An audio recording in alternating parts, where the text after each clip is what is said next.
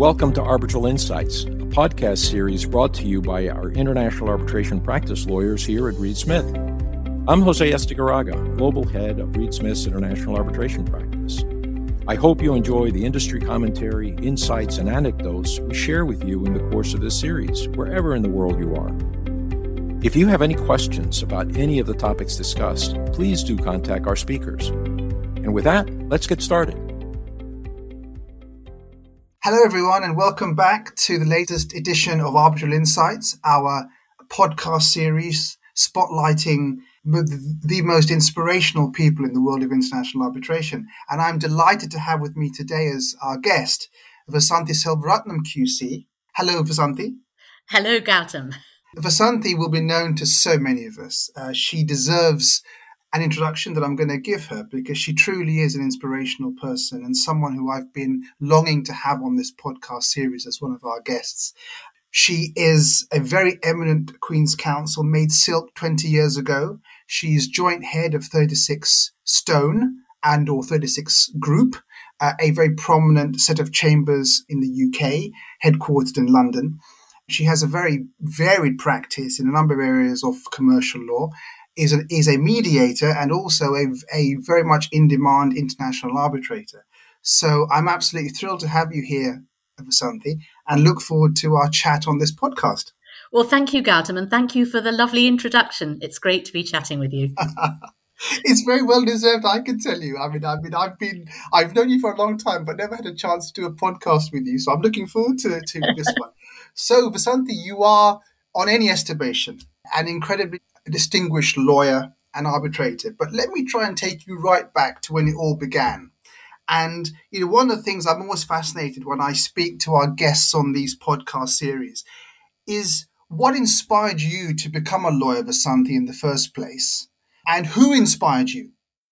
Yes, I mean, well, let me tell you this I'm mixed heritage. I'm partly Sri Lankan, uh, partly English, my dad being the Sri Lankan side of me. And my dad had a father who was a lawyer in Jaffna, but nobody on the Sri Lankan side of the family had followed in his footsteps. And I think my dad was really quite hopeful that I might show an aptitude for law.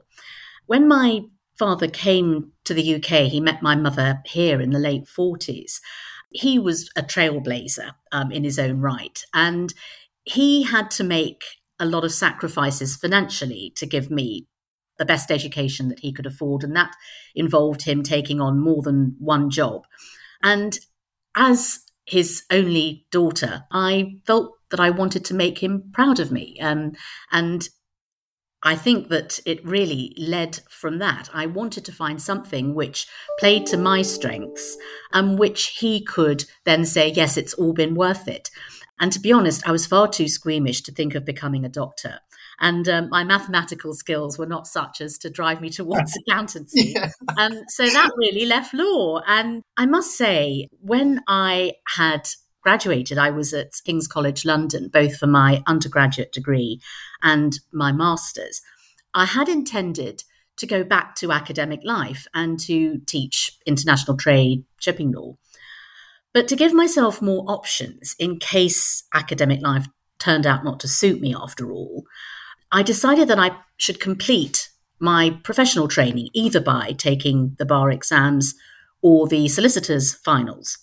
And at the end of the day, I decided to go for the bar uh, because I could qualify in a shorter time.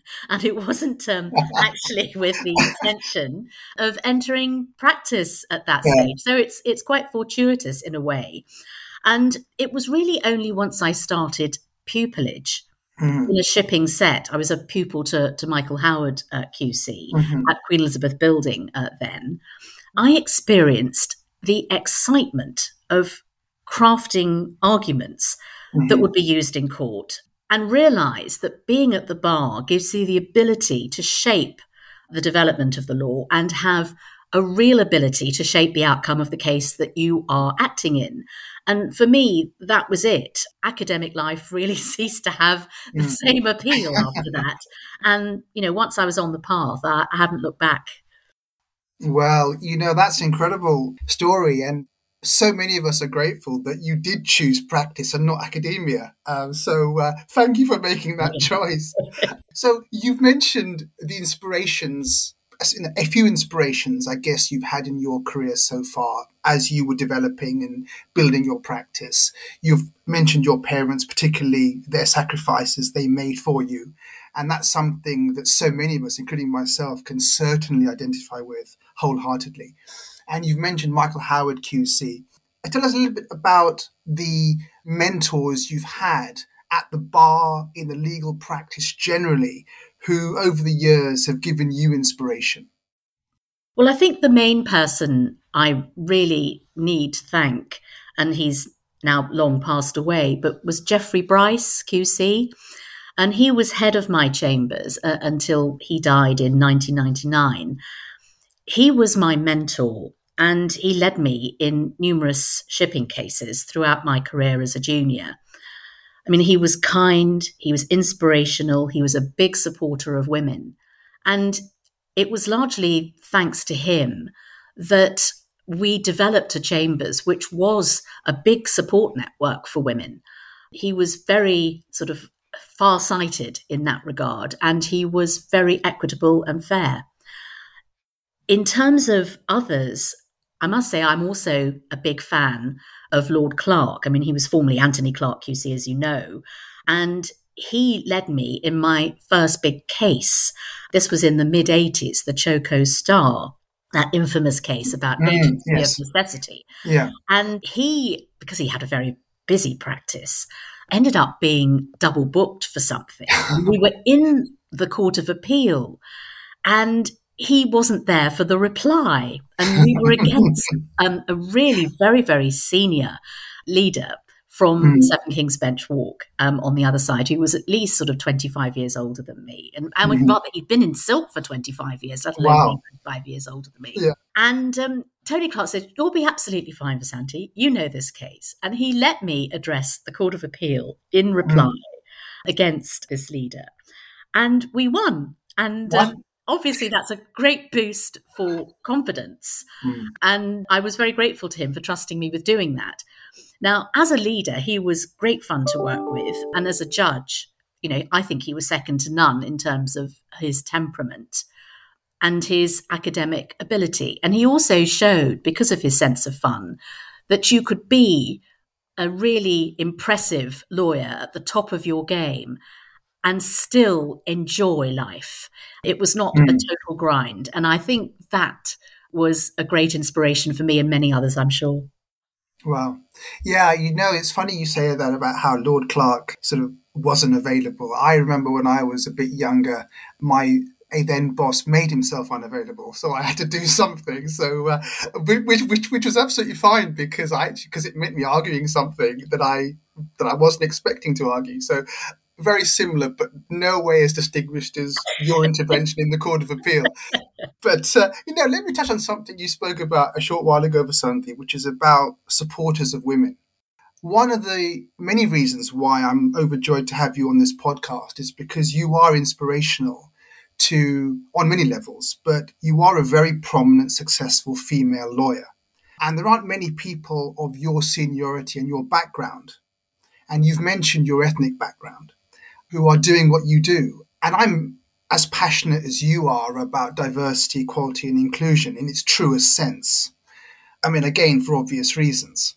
I'd be really interested in your thoughts, just to pick up on what you said about we all know diversity, equality, and inclusion is, is critical.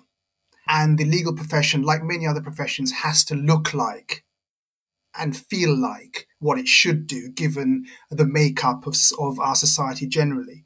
But I'd be interested in your thoughts as to, first of all, how you've seen this develop, because I can say in my 30 year career it's developed a lot, but I'm interested in your thoughts. And also, what more can we all be doing to ensure that we achieve the best possible diversity, equality, and inclusion? It certainly has developed a lot, Gautam. You're absolutely right. In the mid 80s, when I came to the bar, women were very much in a minority. And I was fortunate in getting pupillage in a chambers where there were already two other um, successful women.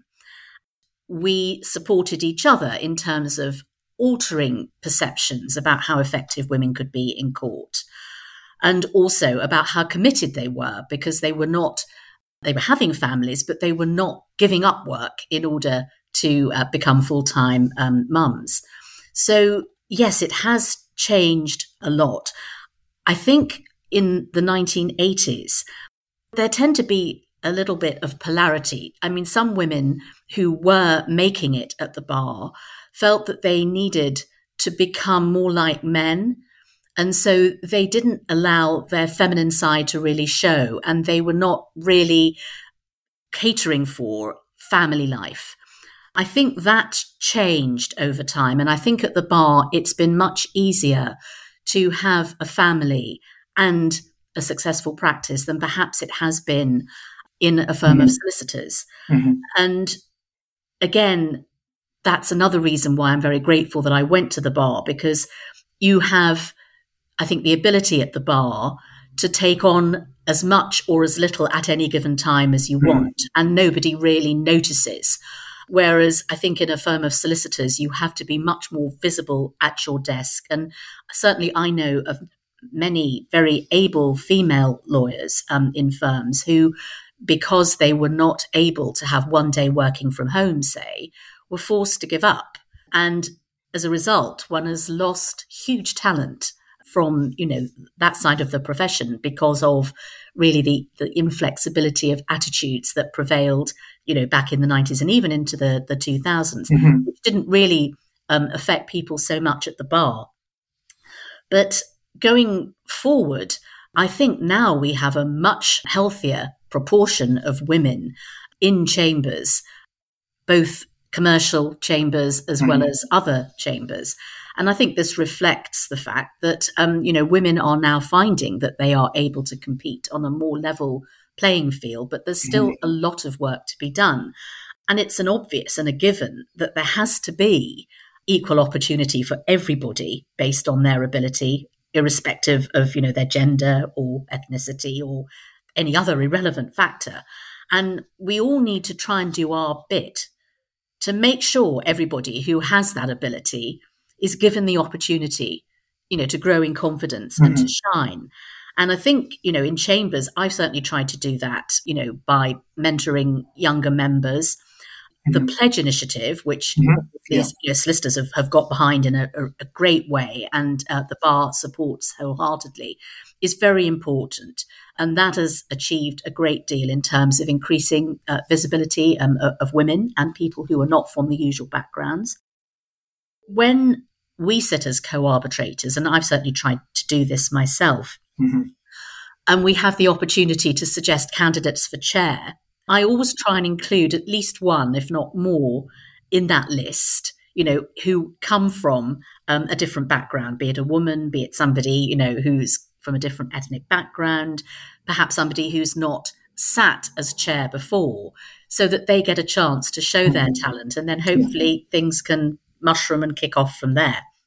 And indeed, I've benefited from that. And I now have, you know, a busy practice as arbitrator as a result.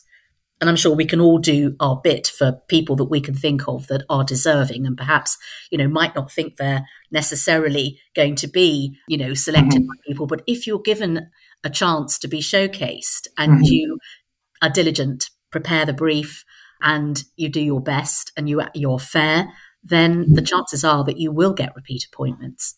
Yeah, well, no, that's uh, no, that's wonderful. Thank you. And you know, whilst I can't yet call you Dame Vasanthi because you're not on the High Court bench, uh, I wish you were, by the way, because it, because you would be another trailblazer in that respect you are obviously, as we've been talking about, a very experienced arbitrator, and you still maintain a counsel practice. Yes. And you know that obviously means that life is, I'm sure, never boring for you professionally or something. So uh, that's right, because you've got lots of plates spinning in the air at any one time. But one of the things I've always been very fascinated about, and I'd be interested in your thoughts on, is taking those two roles of counsel and of arbitrator and from your perspective, what each of those roles asks of you, the different things that it asks of you, and how you can, in many ways, switch hats and change tack from one to the other. Be very interested in, in your thoughts on that, Vasanthi. Yes. Well, I mean, both roles call for the same analytical skills as a, as a lawyer. When you're acting as counsel, then the art of persuasion in argument um, is paramount, together with the ability to cross examine effectively. And that in turn requires a very considerable amount of preparation before a hearing. So when you're acting as counsel, you really have to learn to survive on very little sleep. And that can sap your energy if you are full time counsel um, and you're now, you know, the sort of age that I am. And that's really partly why I have decided to combine counsel practice with arbitrator practice. Um, and that mixed diet works very, very well for me. Now, as an arbitrator, your main job is to get the answer right and ensure the fairness of, of the process mm-hmm. that you're presiding over. It isn't a combative role, it isn't a stressful role. And there's also an opportunity for really considerable collaboration if you're sitting in a mm-hmm. panel, which is tremendously enjoyable. And I think um, contributes to the end product, uh, i.e., the decision, uh, mm-hmm. uh, being the right one. But at the bar, obviously, there is this the adrenaline, the excitement of crafting the arguments, being at the front end of presenting the case. And it's tremendously enjoyable. And I still get a huge buzz from doing it. But I think, in terms of just managing energy levels, and making sure that life continues to be um, mm. as enjoyable as it can be. Um, I think a diet of both works for me very well indeed. yeah, no, I'm sure it is. But I, you know, knowing you and your incredible levels of energy and stamina, I know you can do it all. I mean, uh, so one last sort of thing I wanted to ask you about the whole arbitration area, and then I'm going to ask you of sort of maybe a few more sort of different things. But um, arbitration as a mechanism for, for dispute resolution has obviously evolved over the years. It's now the most important dispute resolution mechanism for international business, uh, for all the reasons which you and our listeners will be aware. But it's it's something that has to continue to evolve, and it has to be better and better so that the users of arbitration feel it's the best mechanism it can be. Yes, and there has been, as you know, Vasanthi, a number of debates that are ongoing about should we be reforming various aspects of arbitration? What can we do to sharpen arbitration? Should we be amending the Arbitration Act? There's a number of things and ideas that have cropped up. And as you know, there's been for a long time a bit of a tension between how much the courts should intervene in arbitration and how much they shouldn't the former Lord Chief Justice, Lord Thomas, obviously, as you know, felt there should be perhaps be more intervention, and he got criticised for that. But this debate's a very fascinating one, and I'd be very interested in your thoughts, just given the incredible experience you have, as to, from your perspective, what more can we all do to ensure that arbitration is the best form of what it is, and what can we do to improve it to make it better? I mean, one of the things that I think is a bit of a, a, sore in arbitration is the cost uh, element. And I think costs are increased by an insistence on memorials, written memorials. I think they add a level of expense to the process which is not warranted. I mean, obviously, if the parties are insistent on memorials, then arbitrators have to listen. But I wonder whether that insistence is born of the fact that they've never tried doing um, a more commercial court style of pleadings, you know, followed by witness statements and expert evidence, which I think is actually more efficient. I also think that we ought to consider trying to consider costs at an early stage, um, like we do in disputes in the commercial court. So one would perhaps look at keeping costs to a budget and only increasing that budget if there's really good reason to do so because of unforeseeable developments in the case.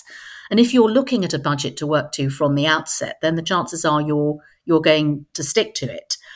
I think also a way of keeping costs down is to make video conference hearings the norm for even for final evidentiary hearings. I'm sure that mm-hmm. most of us have done quite a number now over lockdown um, on Zoom or Teams or whatever other platform. Mm-hmm. And, you know, speaking for myself, although as counsel it perhaps is not as easy for those of us that like physical bundles and spreading out and standing and advocating, you know, using your body um, to to make your arguments in quite the same way. I think you can learn to make it doable and effective. But I think as an arbitrator, I thought it was actually easier to focus and concentrate on the witness. And I didn't think there was any disadvantage to not having that witness physically present in a room for me to observe because I have him on a tile. I'm looking at his or her face. I'm scrutinizing as to, you know, whether somebody is having difficulty in formulating an answer. And I think that, you know, video conference hearings uh, for final evidentiary matters ought to be the way to go unless there is really good reason not to. So, for example, if you've got fraud allegations and you need to have, you know, a witness sort of scrutinized by everybody in the same room uh, for demeanor, that may be an exception. But otherwise, I think go for the cheaper route, which will involve you know not traveling uh, for all of our international clients. I think also arbitrators should be encouraged to be more proactive. I'm thinking in particular here in shipping arbitrations where it's a bit of a problem because there is no sort of initial procedural conference as there is in LCIA arbitrations, ICC mm-hmm. arbitrations, um, SIAC mm-hmm. arbitrations, where you set the procedural timetable at the outset and then you stick to it. Many LMA arbitrations, they, they simply appoint you and then it goes to sleep. Mm-hmm. And um, nobody really expects you to sort of, you know, rattle the tin and say what's going on. Um, they just want you to, you know, sit there quietly and let the parties get on with it. And I think um, that isn't always the best best way. I think there ought to perhaps be an initial CMC to set the procedural timetable, and then if people want to get extensions, they can explain that that's agreed and why. I mean, in terms of arbitration act uh, amendments, I know that the Law Commission's looking into this, and I think it's it's healthy because we're now 25 years on, and we need to mm-hmm. make sure that it's going to be functioning in the best way. I mean, I've seen Section 67 appeals in particular, which have been hugely expensive, mm. um, which have involved rerunning exactly the same arguments that were run below. And it's been done because it's permitted under the Act. Mm-hmm. And invariably, the arbitrator's decision has been respected, particularly where it's been based mm-hmm. on fact. So, looking at that again, I think could be uh, quite helpful. I think also perhaps sidestepping the, the tribunal and going straight to court where it's a jurisdiction question could cut out a level of expense. So those are my initial thoughts um, mm. on how we might um, make it more streamlined and perhaps make it more user friendly. All very insightful. Thank you, Vasanthi. I mean, one of the other things, just on that, just a limited uh, point, just to follow on from that, which is that we've seen, as you of course know as well, very well, Vasanthi, over the last few years, the introduction of expedited arbitration, you know, under certain thresholds and that sort of thing. Um, I've often thought, and UNCITRAL has just brought out its expedited rules, which actually don't have a financial limit on the amount of the claim, as compared to ICC, where it's $2 million and below. Yes. And I'm a fan of that in the appropriate sort of case. I mean, I wonder, I mean, of course, every case is different for something, be it shipping commodities, joint venture, you know, power plant, whatever it is. But just your thought as to do you think expedited arbitration might have um, a bigger use in some of these bigger disputes, um, assuming the parties can agree to it? I do. I mean, I've just actually finished writing an award on an expedited arbitration. It was a, a small value one for for SIAC, but I do think that um, it would benefit from being used more extensively after consultation with the parties and agreement, because it one will obviously limit the amount of cost that can be spent on it. It does ensure everybody is focusing minds very closely on what the real issues are. And, you know, I, I think, again, we ought to be looking at financial limits being higher than perhaps they are in appropriate cases where the issues are fairly straightforward. Thank you, Vasanthi. It's really, I mean, I mean, I could talk to you for ages, but these uh, podcasts do have a time limit, unfortunately, and and I could, as you know, I could chat to you for hours. But I mean, yeah, it's been absolutely fabulous to talk to you about those amazing things we've just spoken about. I wonder if I could finish off the podcast by asking you some more light-hearted things, um, which have got nothing to do with your incredible career and your career to come. But tell us, you know, everyone's been through a terrible period. This lockdown, it's it's stopped us traveling and stuff, and things are gradually coming back to some level of, well, hopefully normality. But tell us, what is your favorite holiday destination? Oh, that's easy to answer. Uh, that's got to be the island of Nevis in the Caribbean, oh. which I have not visited since February 2020, and I'm desperate to get back. The wildlife there is wonderful. Beaches are amazing and you feel that you can truly unwind and relax there. So that's that's the place for me. Wow. Well, I've not been to Nevis. Uh, I've heard of St. Kitts and Nevis being one of those offshore jurisdictions, but uh, I shall keep that on my holiday destination. But you've sure. probably heard about it in the context of money laundering. we'll talk about that side of it. But if you're just going as a tourist, it's lovely. oh, absolutely. Absolutely. No, no, that's definitely now on my bucket list. And so, you know, when you've, you know, you've finished some hard submissions, you've finished listening to a day's argument as an arbitrator and you want to put some music on, what is your go to music selection or selections? Oh gosh, I, it does depend on my mood, but I think if I want to relax after court, it's got to be Baroque for me, um, mm-hmm. and probably Bach because yeah. that is just so soothing and it relaxes you and inspires you. But if I am wanting to get ready to go out somewhere, then it will be a question of maybe some pop with a great beat, um, yeah. some jazz. Yeah. I've recently discovered I like jazz after having gone to Ronnie Scott's, and um, I'm, oh, now, yes. I'm, I'm now a, a firm fan. So um, yes, it depends on the mood. Yeah. Oh, I love it. I love it. And my last question to you, Vasanthi, is you know, I recently went to the cinema again after what, two years or so? I watched the new James Bond film. I must say it was pretty good, actually. I've, um, I've seen that too. I yeah. thought I agree. I think it's the best Bond film. Yeah, it was pretty good. It was a bit of a sad ending, but understandably sad in that sense. Yes. I won't spoil it for those who haven't seen it yet. But I mean, is there one film that really stands out to you that if you were to get a chance to sort of have a bit of downtime and just watch it again, is there a film that you think, wow, that's the best film I've ever watched? I think probably it's a film from the mid 90s called The English Patient. Oh, yes. Which um, has got two of my favourite actors, Ralph Fiennes and Kristin Scott Thomas. Yeah.